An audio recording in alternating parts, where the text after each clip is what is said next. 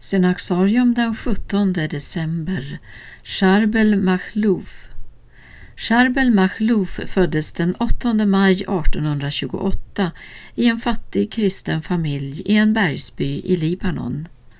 Han tillhörde den orientaliska katolska grupp som kallas maroniter. Charbel förlorade tidigt sin far och uppfostrades tillsammans med sina syskon av modern.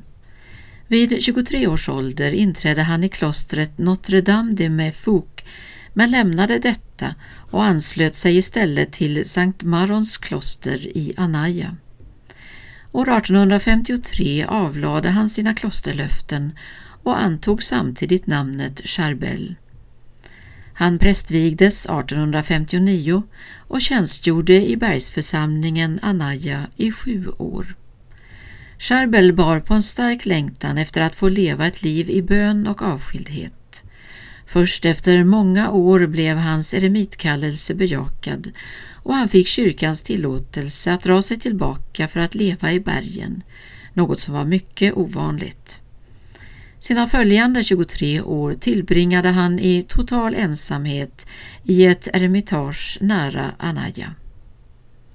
Charbel Machlouf hade en alldeles särskild kärlek till eukaristin som han under sina 39 år som präst firade varje dag. Han tillbringade varje gång flera timmar i förberedelse inför liturgin, liksom timmar i tacksägelse efteråt.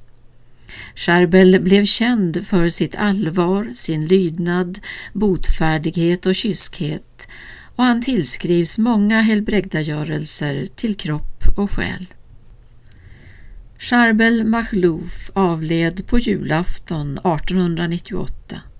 Likt många andra munkar hade han säkert blivit bortglömd om det inte hade varit för de märkliga händelser som inträffade efter hans död. När han begravts omgavs hans grav under 45 dagar av ett strålande ljus. Det bevittnades av ett stort antal människor och ingen kunde ge någon förklaring till ljuset.